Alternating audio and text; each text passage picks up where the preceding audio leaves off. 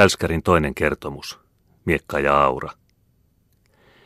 Kun Välskäri oli lopettanut ensimmäisen kertomuksensa, istuivat läsnäolijat vähän aikaa äänettöminä.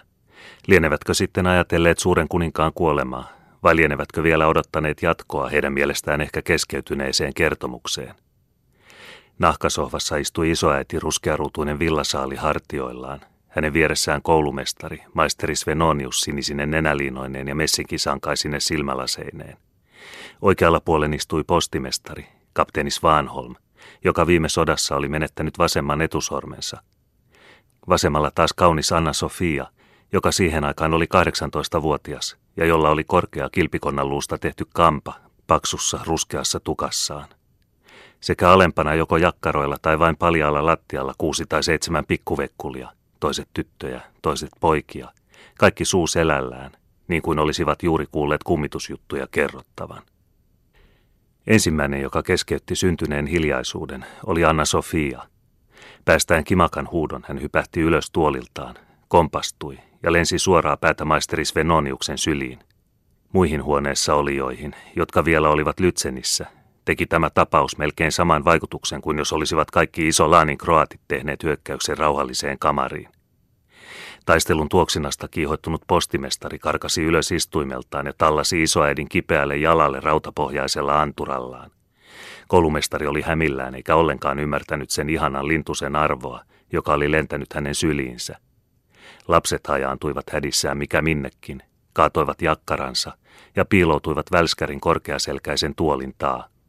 Ainoastaan Antero, joka äsken oli seurannut Stolhansken ratsumiehiä vallihautojen yli, tarttui Välskärin suureen hopeapäiseen kävelykeppiin ja asettui sota-asentoon, valmiina vastaanottamaan kroatteja pistin tanassa. Vanha Beck oli ainoa, joka pysyi järkähtämättömän levollisena. Otettuaan esille soikean pikanellirasiansa, hän puraisi pikkuisen palasen lempitupakastaan ja kysyi sitten hiljaisesti. Mikä sinua vaivaa, Sofia? Hämillään ja punehtuen Anna-Sofia irroittautui maisterin syleilystä ja selitti, etsien pahantekijää silmillään, että joku oli pistänyt häntä neulalla käsivarteen. Isoäiti, joka tarpeen tullen osasi olla ankarakin, pani kohta toimeen tutkimuksen ja katso. Siinä tuli selville, että Jonatan oli pistänyt nuppineulan hienon rottinkikeppinsä päähän ja sillä häirinnyt sisartaan, kun tämä istui ajatuksissaan Lytsenin tapahtumia muistellen – Tuomio julistettiin nopeasti ja lyhyen, niin kuin ainakin sotaoikeudessa, ja Joonatan sai kovan käskyn heti kohta mennä alas lastenkamariin ja lukea ylimääräisen läksyn huomiseksi. Kun nyt järjestys maailman mahtavain avulla oli saatu palautetuksi ilman sen suurempaa verenvuodatusta, päästiin hiukan tarkemmin keskustelemaan Välskärin kertomuksesta. On se vähän liian meluava kertomus tämä, alkoi isoäiti, luoden kertojaan tuollaisen paljon merkitsevän, lempeän katseen, jolla hän vielä vanhoillaankin voitti kaikkien sydämet. Liian meluava se on kunnon serkkuseni, se täytyy minun sanoa. Vielä tuntuu nytkin soivan korvissani tuo kanuunain pauke, josta ei ollut loppua tullakkaan. On se tuo sota kuitenkin kaikitenkin kauheaa ja inhoittavaa, kun ajattelee, miten paljon verta vuotaa tappotantereella ja miten paljon kyyneliä kotona. Milloin onkaan koittava se päivä, jolloin ihmiset lakkaavat raatelemasta toisiaan ja rauhassa ja sovussa jakavat maan ja Herran hyvät lahjat keskenään. Postimestarin sotaiset tunteet joutuivat tästä heti kohta kuohuksiin. Sovussa? Jakavatko? Ilman sotaa? Hyi, serkku, hyi! Tahtooko serkku muuttaa maailman murhaispesäksi? Se olisi kaunista se.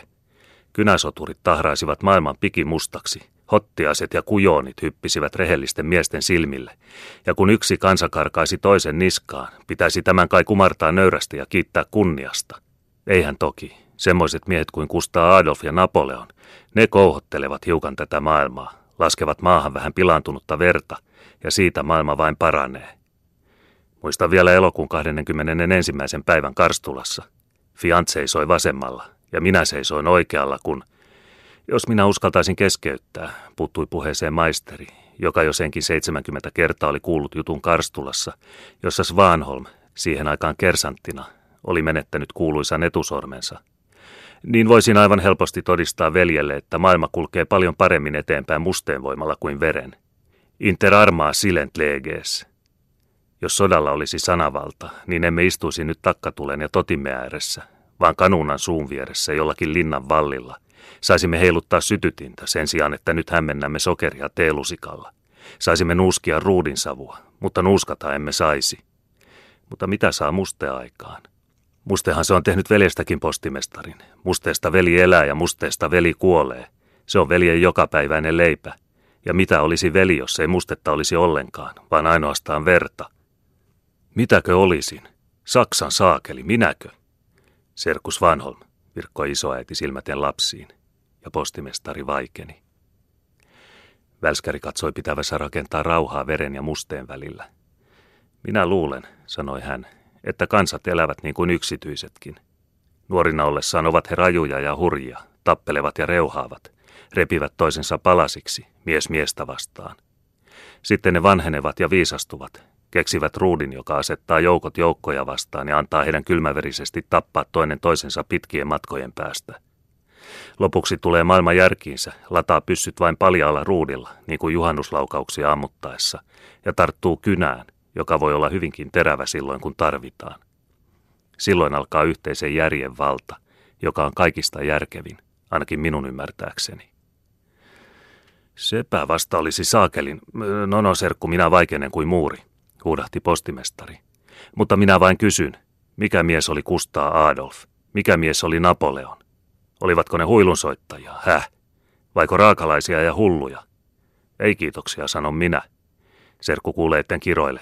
Serkku olisi vain kuullut, miten tuhannen tulimmaisesti Fiant kiroili Karstulassa. Välskäri jatkoi välittämättä postimestarista. Senpä tähden alkaakin kaikkien kansain nuoruuden historia sodalla, ja sotilas numero yksi maailman ensimmäisessä komppaniassa oli Kain nimeltään. Mutta koska sota on niin vanha kuin maailma, tulee se myöskin pysymään niin kauan kuin maailma pysyy. Minä en usko noihin uusiin ja kauniisiin ikuisen rauhan aatteihin. Minä uskon, että niin kauan kuin on kaksi ihmistä, jotka tahtovat jakaa maan keskenään, niin kauan kuin ihmissydämen himot ja halut ovat itsekkäitä, niin kauan rasittaa heitä myöskin sotien kirous. Ikuinen rauha on minun mielestäni siinä, ettei meidän enää ole oikeus sotia niin sokeasti, orjallisesti ja raivoisasti kuin ennen, vaan reippaalla mielellä, niin että ollaan selvillä siitä, mistä syystä soditaan, ja että tiedetään oikean asian puolesta sodittavan, ja silloin minun mielestäni sodittakoon ilolla ja riemulla. Se on siis sama kuin sotia jonkin aatteen puolesta, virkkoi maisteri miettiväisen näköisenä.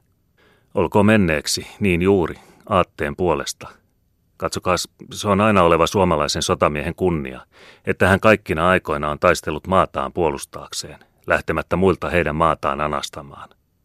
Ja jos hän onkin mennyt ulos maailmaan vierailla mailla painimaan, silloin on Herra niin kauniisti asettanut, että se on tapahtunut kaikista korkeimman ja oikeimman asian hyväksi, nimittäin puhtaan evankelisen uskon ja koko maailman oman tunnon vapauden puolustamiseksi. Sen kyllä 30-vuotisen sodan suomalainen tiesi, ja sen tähden hän olikin ylpeä itsestään.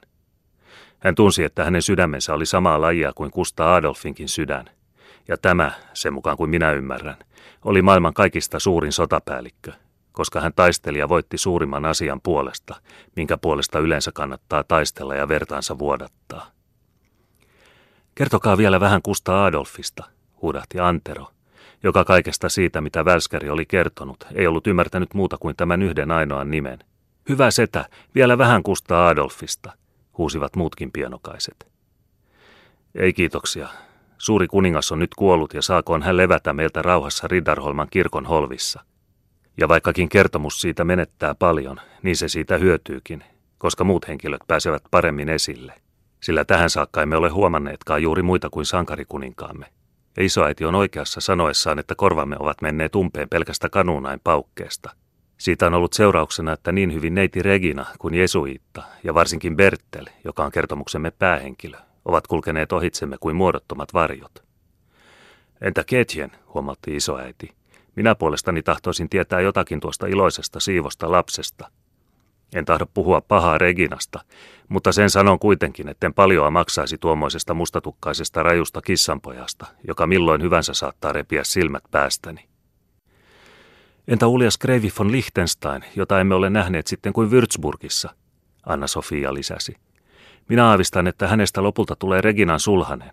Kas vain, silläkö korvalla se pikku serkku kuuntelee, virkkoi postimestari veitikkamaisesti hymyillen.